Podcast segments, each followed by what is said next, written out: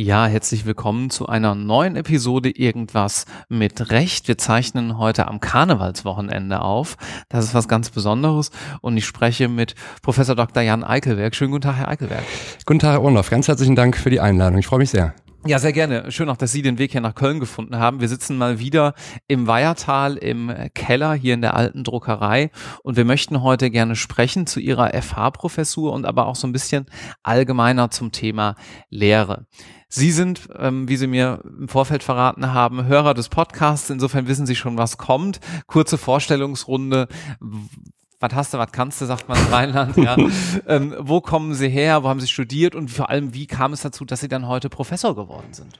Das ist ähm, eine etwas außergewöhnliche Geschichte, die ich, wenn ich an der Uni Vorlesung halte, auch gerne so einleite mit, man kann im Leben ähm, viele Bushaltestellen juristisch abklappern und kriegt dann auch viel zu sehen. Also ich habe nach Studium, äh, Master, Referendariat ähm, zunächst als Rechtsanwalt gearbeitet. Das kam daher, wenn ich so zurückschaue, drei Gründe. Zum einen, mein Vater ist Rechtsanwalt, da liegt das Übel also quasi in der Familie. Und das war so ein organischer Prozess, dann also auch natürlich das zu tun. Hatte dann auch während des ähm, Referendariats schon gearbeitet als Rechtsanwalt. Das hat viel Spaß gemacht, hat ähm, auch so dieses Entwickeln von Lösungen.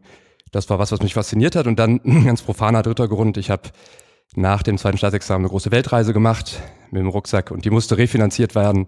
Da hat sich die äh, Tätigkeit bei Freshfields angeboten und dann habe ich da angefangen. Dann bin ich zu Görg gewechselt, alles noch in Köln. Und dann auch ein Wechsel, der nicht selten vorkommt, äh, hier gerade im Rheinland, ins Nurnotariat. Das war der Hintergrund, ähm, weil ich das Gefühl hatte, ich finde es spannend, auch mit verschiedenen Menschen Kontakt zu haben, nicht nur mit den Aktentaschenträgern, ähm, in der Wirtschaftskanzlei, sondern eben im weitesten Sinne Menschen zu unterstützen und Hilfeleistung zu, zu geben bei besonders wichtigen Entscheidungen. Und ähm, mich fasziniert die, die Jura-Welt und ich finde es aber auch ganz spannend, das zu übersetzen und versuchen umzusetzen, die Gesetze ähm, zusammen und im ähm, Einverständnis mit den Beteiligten. Und diese Streitvermeidung war was, das war ein Feld, das hat mich immer fasziniert, so dass ich dann Notarassessor geworden bin. Und in der Wirtschaftskanzlei haben Sie welches Rechtsgebiet gemacht?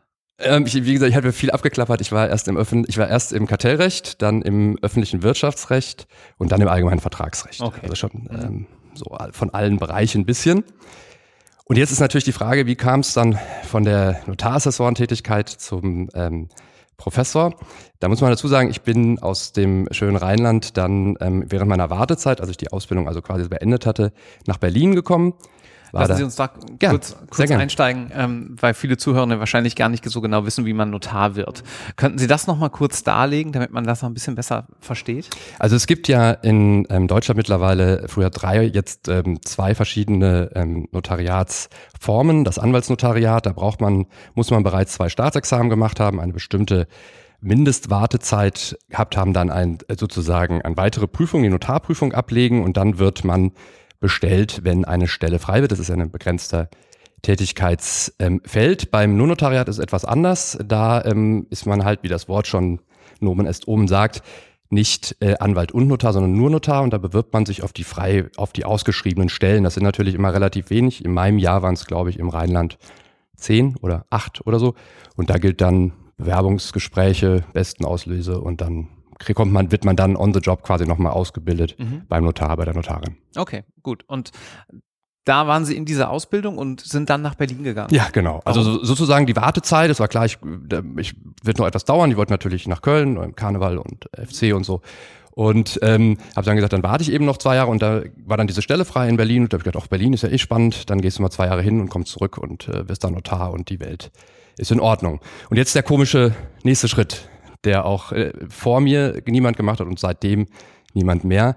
Ähm, das ist, äh, lässt sich tatsächlich am besten erklären. Also ich, ich habe dann in Berlin das erste Mal angefangen zu lehren und ich weiß noch, ich habe an der Humboldt-Universität meine erste Lehrveranstaltung gemacht und plötzlich haben sich, ja, das, haben sich die verschiedenen Puzzleteile meines Werdegangs so zusammengefügt zu so einem Gesamtbild, weil ich merkte, ich kann hier Jura vermitteln, ich liebe Jura, ich äh, bin jetzt nicht ein Jura-Nerd, aber ich würde schon sagen, ich finde das super spannend, was ich mache. Und dann kann ich mit jungen, wissbegierigen, ähm, bildungshungrigen Menschen zusammen das teilen. das äh, Ganze dann auch noch in dem, in dem Kontext der Universität, also mit der, mit den ganzen Forschung, die mir auch sehr wichtig ist, da merkte ich, wow, das ist irgendwas, da hat, das hatte ich vorher nie richtig auf dem Plan, aber es ergibt in dem Moment absolut Sinn.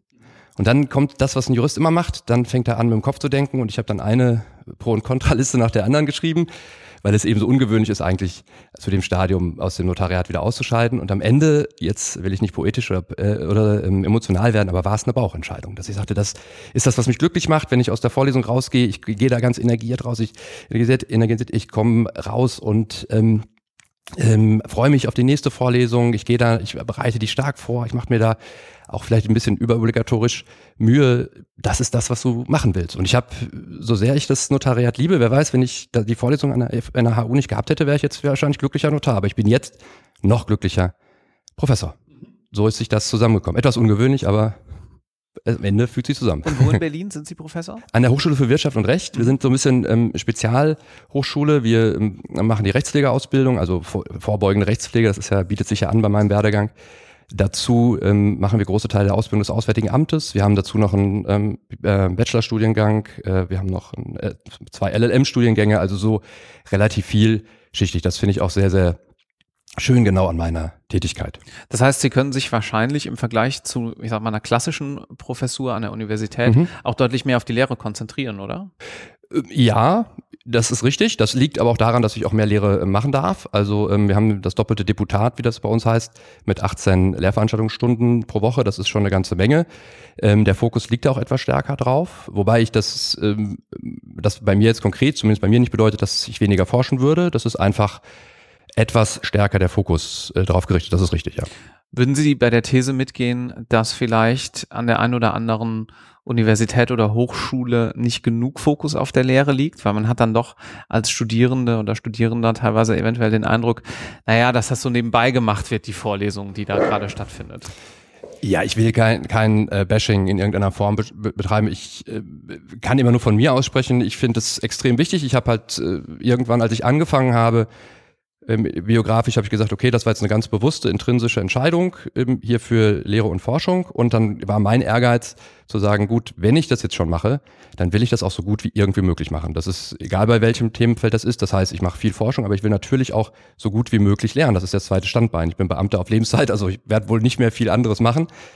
Und dann irgendwann ähm, kam bei mir auch so der Punkt, wo ich eine Vorlesung hielt und dachte, okay, das ist jetzt eine Stunde. Und in dem Moment habe ich realisiert, in dieser eine Stunde sitzen hier 100 Studis, meine Studierenden, die geben mir eine Stunde jeder seiner, ihrer, seiner oder ihrer Zeit. Das heißt, ich habe einen Skaleneffekt von 100 Stunden, das da freut, würde sich jeden, also 1 zu 100 würde sich jedes Wirtschaftsunternehmen äh, für, für äh, freuen.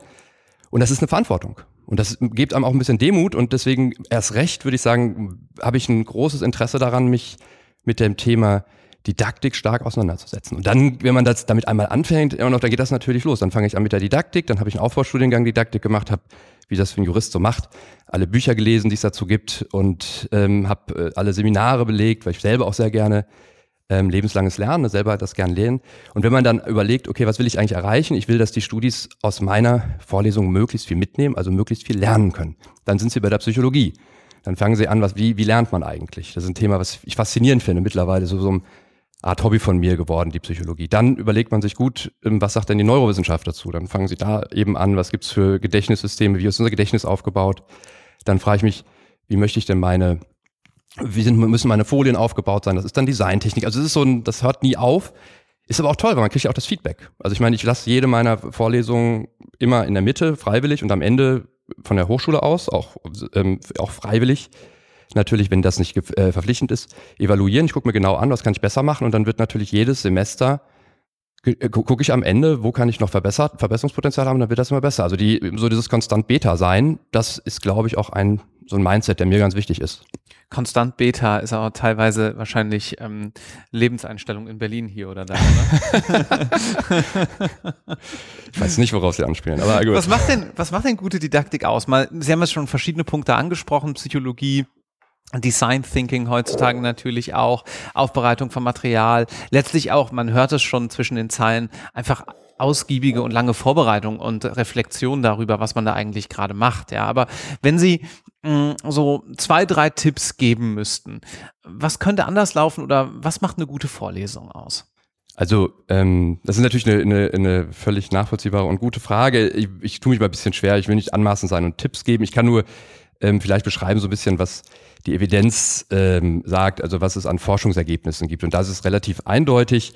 Zum Beispiel die Anknüpfung an das Vorwissen der Studierenden. Also diese Schau und das Vorwissen ist jetzt in einem, in einem multidisziplinären äh, Sinne gemeint. Also was gibt's für Punkte, wo ich anknüpfen kann. Das ist auch äh, kognitiv sehr wichtig, damit das eben erinnert wird, was bleibt. Das ist etwas, was, ich, was mir immer ganz wichtig ist. Dann ganz profan regelmäßige Wiederholung, was ja auch beim Lernen für die Zuhörerinnen und Zuhörer vielleicht etwas ist, was, woran man immer äh, denken muss, immer wiederholen. Das muss ich als, als Lehrender, denn ich möchte ja Lernen ermöglichen muss ich das auch machen. Am Ende der letzten Ver Veranstaltung, am Anfang der nächsten nochmal wiederholen, um reinzukommen. Das sind relativ basale ähm, Sachen, die aber insgesamt dann vielleicht einen Unterschied machen. Dann Visualisierung. Ich bin großer Fan von Visualisierung, sei es eine Visualisierung auf der Folie, sei es äh, ein Strukturbild. Jura ist eine sehr logische äh, Wissenschaft, ähm, dass man das immer wieder hervorgehen kann, von der Regel ausgehen und nicht die Ausnahme zuerst machen, was ich am Anfang häufig fehlerhaft gemacht habe, weil die natürlich viel spannender ist aber die verstehe ich nicht, wenn ich die Regeln nicht verstanden habe vorher. Dann das Gesetz in den Mittelpunkt stellen, ist, glaube ich, auch etwas,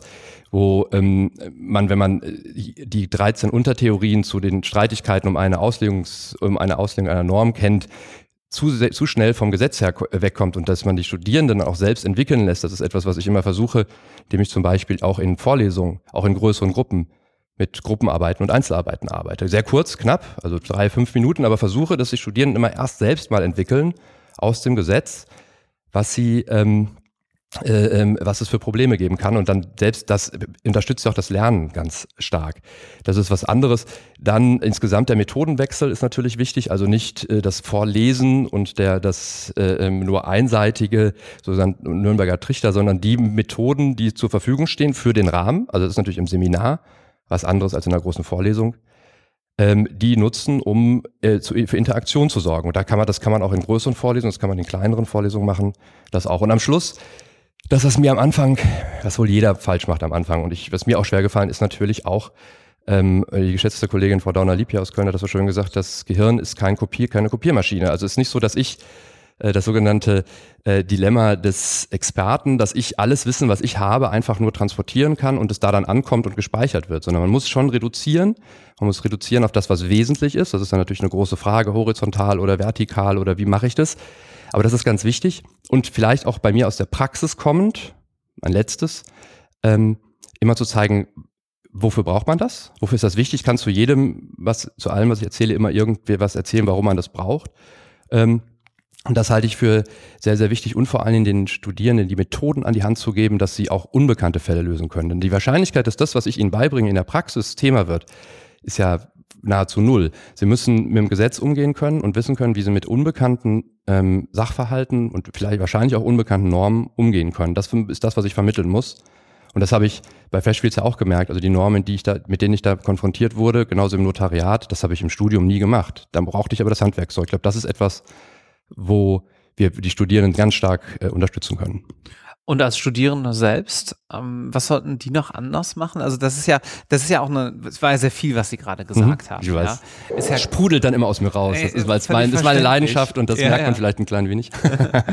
ähm, aber jetzt mal so, der oder diejenige sitzt da, ist vielleicht gerade mal wieder ein bisschen verzweifelt, hat eine Probeklausur fürs Examen geschrieben.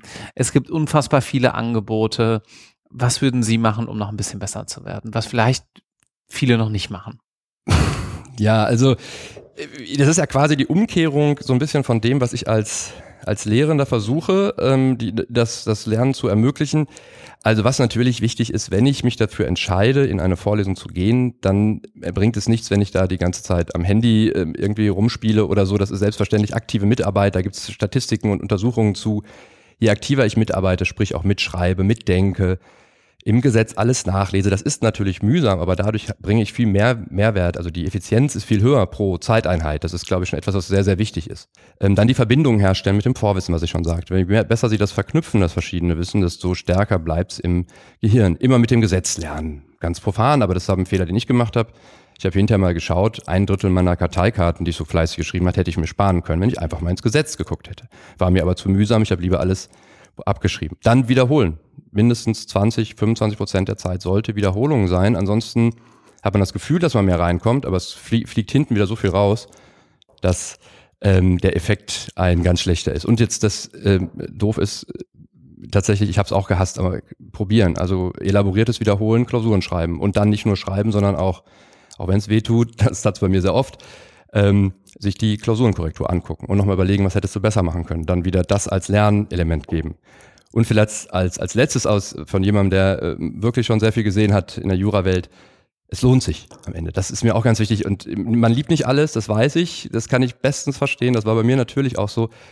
Aber Jura ist ein tolles Studium und wenn ich äh, mit den ganzen Leuten, die ich äh, während meines Studiums, ich habe ja noch ein paar Auslandsstudien ähm, äh, gemacht, ich habe noch ähm, drei Master gemacht und die dadurch habe ich relativ viel ähm, im Jura-Bereich, glaube ich, kennengelernt das ist toll, in welchem Bereich die alle arbeiten. Ne, und ihr, ihr Podcast zeigt das ja auch. Das ist ja genau die, die, Vari äh, die Varianz, die das, die diese Möglichkeiten, der Möglichkeitsraum, der öffnet. Und deswegen kann ich immer nur sagen, das ist hart, aber wenn, wenn man am Ende durch hat, es lohnt sich wirklich. Und man kann so immer noch so viel damit machen, das ist begeisternd. Und deswegen, ähm, sei mir das an der Stelle kurz erlaubt, möchte ich Ihnen noch mal ganz herzlich danken, weil ich zum Beispiel Ihren Podcast ja auch an meinen Studierenden weiterempfehle. Am, Ende, am Anfang äh, gibt's immer so eine, im, bei, bei, uns im Moodle, ähm, so eine Liste, YouTube-Videos, äh, ähm, dann Podcasts und, und, und andere Elemente. Und dann sage ich immer, hört euch die Podcasts an, hört euch den Einspruch-Podcast an, dann, dann hört euch ihren Einspruch an, das ist, äh, ihren Podcast an, das ist äh, fantastisch, da auch ein bisschen zu inspiriert zu werden, auch vielleicht in den Zeiten, wo man denkt, man muss sich das jetzt wirklich alles lernen. Daher kommen die ganzen Hörer.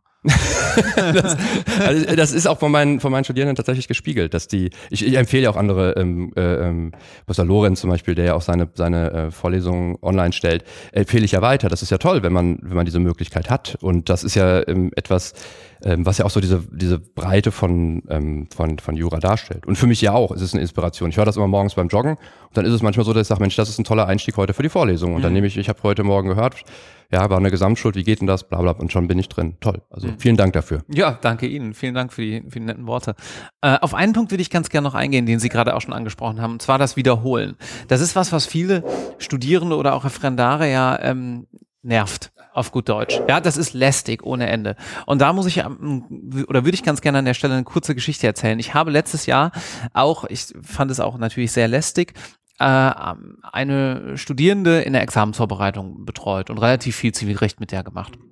Und ähm, während einem das ein oder andere natürlich auch entfallen ist, irgendwelche Meinungsstreitigkeiten, die man dann doch fürs erste Examen vielleicht einfach büffeln muss, ja, fand ich es extrem interessant, wie man, auch wenn man das das dritte, vierte, fünfte, sechste Mal macht, ähm, dann doch auch immer wieder Feinheiten lernt, die man vorher noch nicht wusste oder die noch nicht so präsent waren. Ja, wenn ich das sechste Mal Bereicherungsrecht mache, ähm, was alle nervt beim ersten, zweiten und dritten Mal, dann geht einem aber irgendwann so ein Licht auf und dann kriegen auch die Worte, die man schon hundertmal gelesen hat, ja, alles entlang der entsprechenden Einzelverhältnisse lösen, ja, ähm, kriegt auf einmal eine Bedeutung. Und das ist so dieses Freischwimmen, was Sie, glaube ich, eben auch schon mal angedeutet hatten, dass man sagt, naja gut, so kommt man eben von dem nah am vorgekauten Stoff arbeiten hinzu, jetzt arbeite ich mit dem Gesetz und entwickle eine eigene Lösung. Ja. Und das ist wahrscheinlich auch der Weg, wie man von äh, reiner reinem Lernen dann auch in die Praxis reinwächst. Absolut, würde ich absolut so sagen. Ich hatte so ein, so ein ähnliches äh, Erweckungserlebnis auch im Bereicherungsrecht. Ich habe noch äh, ähm, ein Examen mit einer Hausarbeit gemacht. Mhm. Das war Bereicherungsrecht im Vier-Personen-Verhältnis. Also da kommt wirklich Freude auf. Und irgendwann hatte ich wirklich so wie so ein äh, ähm, äh, Ereignis äh, von, von einer, äh, aus einer anderen Dimension das Gefühl, ich verstehe das, wie das zusammenspielt. Das kann daran gelegen haben, dass es das letzte Wochenende vor der Abgabe war und ich gefühlt 80 Stunden nicht mehr geschlafen hatte. Aber es war wirklich ganz kurz merkte ich, Mensch, die Norm passt zu der zusammen und das ergibt alles ein, ein wahnsinnig, wahnsinnig äh, ähm, fein ausziseliertes System. Und das war auch, hatte ich im Studium nie so verstanden und das war das erste Mal so. Und diese Wiederholung, glaube ich, ähm, was so Idealform der Wiederholung ist, meines Erachtens, ist es zum Beispiel in einer Gruppe zu machen, also jemand anderem zu erklären. Meine ähm, Frau ist ähm, nicht Juristin, glücklicherweise, ähm, sondern Germanistin und die darf oder muss äh, sich immer alle Artikel und Veröffentlichungen von mir äh, durchlesen und dann ähm, kriege ich halt immer äh, entsprechend Ärger wegen Nominalstil und so völlig zurecht.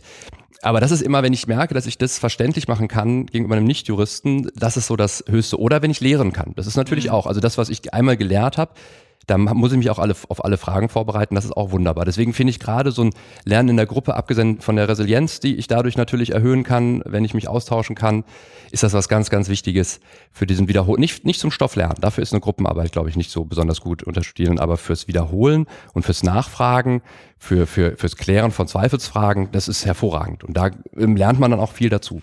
Also es gibt Licht am Ende des Tunnels. Absolut, absolut. Ja. Bin ich fest von überzeugt.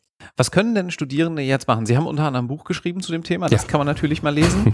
ähm, was, was noch? Also wenn ich jetzt sage, okay, ich gehe das jetzt nochmal an, ich denke vielleicht nochmal auf einer Metaebene darüber nach, wie ich lerne und mhm. wie ich das richtig machen kann. Ähm, was können Studierende noch machen nach diesem Podcast? Ähm, ja, das ist eine sehr gute Frage. Also das, das Buch, ähm, dazu vielleicht nur ein, ein Satz, ist eben deswegen entstanden, weil ich das Gefühl habe, es gibt eine echte Angebotslücke, mhm. weil ich äh, nach allem, was ich mit an Seminaren und und und und äh, und, und Artikeln und Büchern bis heute gelernt habe und noch lerne, habe ich immer das Gefühl, es gibt halt eine Juradidaktik, die ist ein bisschen anders. Wir, wir ticken ein bisschen anders. Es gibt Sachen, die die lerne ich im Seminar, wo ich sagen würde, nee, das würde ich nicht mit mit mit Jurastudierenden machen. Mhm. Ähm, und dann kam der Beck Verlag und hat dann auf mich zu und hat gesagt, wollen wir da nicht ein Buch schreiben? Und das habe ich gemacht. Das war ähm, äh, toll, weil es das erste Mal sowas ähm, losgetreten hat und ich seitdem auch häufiger ähm, Fortbildungen ähm, gebe für ähm, äh, mit und für ähm, Angehörige von Universitäten und Hochschulen in dem Bereich Juradidaktik. Das Idee ist, das so ein bisschen überhaupt mal zum Thema zu machen, aufs Tableau zu bringen und sich auszutauschen darüber. Und da sind wir auch schon bei dem, was Studierende ähm, machen können, nämlich ähm, einfach mal sich fragen, wie machst du das? Wie funktioniert bei dir eigentlich Lernen? Wie lernst du am besten? Also eine Best Practice herauszufinden. Natürlich ist jeder individuell. Es gibt die verschiedenen Chronotypen. Es gibt Menschen, das ist so, die, äh, es gibt die Lerchen, die irgendwie morgens am besten lernen. Es gibt die Eulen, die abends am besten lernen. Das muss man halt selber wissen. Es gibt natürlich andererseits äh, typische ähm, ähm, Aspekte nach dem nach der Mittag nach dem Mittagessen nach dem Mittagessen ist der Körper eben mit dem mit der Verdauung ähm, beschäftigt da sollte man nicht, nicht unbedingt neuen Stoff lernen sondern eher wiederholen oder ähnliches und dann natürlich eine klare Trennung zwischen, zwischen allem Lernen und Freizeit. Weil gerade wenn das ist ein Marathonlauf, die Examensvorbereitung immer noch, das war es bei mir, das war es bei Ihnen, das wird's, ist es bis heute. Da muss man klar trennen, ansonsten ähm, frisst einen das irgendwann auf. Das ist etwas, was ganz wichtig ist. Dann gibt's auch sehr viele Bücher zum Lernen. Das ist einfach etwas, mal kurz auf die Metaebene gehen, sich vor, bevor vor dem eigentlichen Stoff lernt, auseinandersetzen damit, wie geht Lernen? Wie geht Lernen gut? Da gibt's da gibt's äh, äh, Fragen. Also ich bin großer Fan von Karteikarten, weil man dann eben relativ gut, die gibt's ja auch online, wenn man so eine schreckliche Schrift hat wie ich, die kann man dann also auch so machen und die steuern ja zum Beispiel, dass man nur die, die Fragen wiederholt, die man noch nicht kann. Ansonsten verliert man wieder Zeit, indem man eine Definition jeden Tag wiederholt, die man eigentlich schon drauf hat. Das gibt's ja so. Ne? Und ähm, da gibt's glaube ich, einfach mal mit der Frage auseinanderzusetzen, wie geht Lernen? Das hilft mhm. schon enorm. Da gibt's auch Seminare zu, Bücher. Podcasts, also Und zwar möglichst früh. Ne? Das ja. kann man unabhängig vom Stoff ja. machen, wenn man im ersten, zweiten, dritten Semester ist bereits, ähm, anhand einer einzigen Vorlesung sich zu fragen, okay, was bin ich für ein Typ, wie mache ich das eigentlich? Probiert man mal zwei, drei Sachen aus, weil dann geht, hat man hinten raus, wenn dann der ganze Examensstress kommt, natürlich auch schon eine Methode an der Hand. Richtig. Also meistens ist zum Beispiel, also was glaube ich für, für fast alle zutrifft, ist ähm, äh, Linkshemisphäriker, Rechtshemisphäriker, also dass man versucht auch zu visualisieren, sich Bilder, ähm, also Aufbauschemata zu bauen, nicht den reinen Text lesen. Manche Skripte oder Lehrbücher sind ja so aufgebaut, das sind so Buchstabenwüsten. Wenn man da damit das zum Lernen verwendet, für viele ist das nicht so richtig hilfreich. Ich bin jemand, der braucht immer viel Übersichten, viele ähm, Visualisierungsmöglichkeiten. Darf ich dazu ganz kurz verraten, Klar, wie gern. Sie sich hier vorbereitet haben auf heute? Ich bin ganz beeindruckt. Also ähm, dazu sei kurz verraten, natürlich kriegen unsere Gäste, so auch Professor Eichelberg, die Fragen ähm, vorab zugeschickt. So läuft das hier im Podcast und dann besprechen wir die, weichen ein kleines bisschen davon ab. Und vor uns beiden liegt eine extrem beeindruckende Mindmap, die er sich hier gezeichnet hat. Ähm, vielleicht sollte ich in Zukunft auch die Fragen mal eher so schicken, mal so als, als, erste, als ersten Anschub dafür. Also man sieht das auf jeden Fall. Umso und das funktioniert ja gut für Sie. Ja, umso besser besser wäre es, wenn ich mich noch dran gehalten hätte, aber äh, so in der Idee, ja, das macht, das ist zum Beispiel etwas, das ist ein Lernkanal, den kann ich gut bedienen. Da mhm. kann ich mit gut, gut mitarbeiten. Und hier ähm, äh, an der Uni zu, äh, zu Köln hatte ich ja die große Freude, einen Vortrag zu halten zum Storytelling in der Lehre. Und das bin ich von, von, von überzeugt. Das ist nicht nur etwas, was jetzt gerade gehypt ist, weil es aus den USA kommt, auch, ja. Aber das ist ja eigentlich, kommt das viel früher aus dem alten Griechenland, ähm, kann man sogar noch weiter äh, zurückdatieren ist auch ein ganz starkes äh, Mittel, um Sachen zu lernen, sich zu merken. Also das ist für mich immer ganz interessant, wenn ich dann mal frage an die Studierenden, an was können sie sich erinnern von der letzten Stunde und dann kommen immer die Geschichten. Und wenn ich dann in dieser Geschichte auch noch Stoff vermitteln kann, dann mhm. bleibt das kleben, wenn, die, wenn das gut gemacht ist. Das finde ich ein ganz, ganz faszinierendes Mittel. Und da ähm, hat natürlich jemand, der vielleicht in der Praxis war, dann auch den Vorteil, dass äh, so Geschichten ähm, da schon liegen, dann sind auch Rechtsprechung, das sind ja alles Geschichten. Ich mache, ja, ja. ich mache Erbrecht, also das klingt jetzt bescheuert vom Erbrecht von einer lebendigen Wissenschaft, aber das ist wirklich, da sind immer Schicksale dahinter. Das ist ja das, was mich auch daran äh, so fasziniert und was kann man da auch besser machen? Was hätten Sie besser gemacht? Zum Mitdenken animieren. Je mehr man mitdenkt und nicht nur einfach liest. Also das Schlimmste, was wir machen können als Studierender, ist sich das Lehrbuch zu nehmen, Seite 1 Vorwort anzufangen, am besten noch gemütlich im Stuhl, ohne Stift zu lesen und dann nach drei Stunden zu sagen, so, ich habe ein Familienrechtslehrbuch gelesen, gelesen mhm. ich kann jetzt Familienrecht. Habe ich alles gemacht. Ähm, das funktioniert nicht. Gut, wie erreicht man Sie denn, wenn die Zuhörenden, ähm, ich hoffe, Sie stellen Ihnen jetzt nicht allzu viele Fragen, aber Och, vielleicht gern, ist ja ein gern. Interessierter dabei, der sagt, ja, hier, ich habe noch folgenden Punkt. Also ich bin der Überzeugungstäter, also das, äh, ähm, um vielleicht auch mit einem Missverständnis aufzuräumen, also ich arbeite jetzt nicht viel weniger als äh, als ähm, vorher als Notarassessor. Das mhm. ist ähm, gerade, wenn man so ein bisschen das Gefühl hat, da, da über, ähm, verschwimmt irgendwie das Hobby mit dem Beruf. Ähm, wenn ich beim Joggen Podcast höre oder ähnliches. Deswegen freue ich mich über alle Anfragen, Anregungen oder auch äh, sehr gerne Kritik. Das ist ja das, was eigentlich immer am meisten hilft. Ähm, ja, ich habe eine, ich bin ganz normal über der HWR Berlin erreichbar oder eichelberg.gmx.de. Super. Das Vielen ist eigentlich das Einzige. Wunderbar. Super. Vielen Dank. Das war sehr spannend. Äh, wir haben noch nicht so viel vom Notariat gehört. Das war schon mal ein kleiner Einstieg. Dazu kommt auch noch mal mehr. Und ähm, ja, es ist immer wieder schön, sich mit Menschen auch zu treffen, die reflektieren über die Lehre, über das, was sie dort tun und hoffentlich viele interessante Tipps den Zuhörern hier gegeben haben. Danke, Professor Eichelberg. Ich danke Ihnen. Vielen Dank für das Gespräch. Und jetzt Köller Alarv. Jetzt Köller Alarv und der kurze Hinweis wie immer, äh, ihr könnt uns natürlich auf Twitter unter imr-podcast folgen, auf Instagram bald auch, also folgen könnt ihr schon, das wird dann bald auch mehr bespielt. Wenn ihr Feedback zur Sendung habt, schreibt eine Mail an feedback at irgendwasmitrecht.de. Dort könnt ihr auch Gäste vorschlagen. Und wenn ihr möchtet, dass wir noch weiter gefunden werden, dann gebt uns doch ein Rating im iTunes Store oder teilt uns mit euren Kommilitonen und Freunden. Danke, bis dann. Tschüss.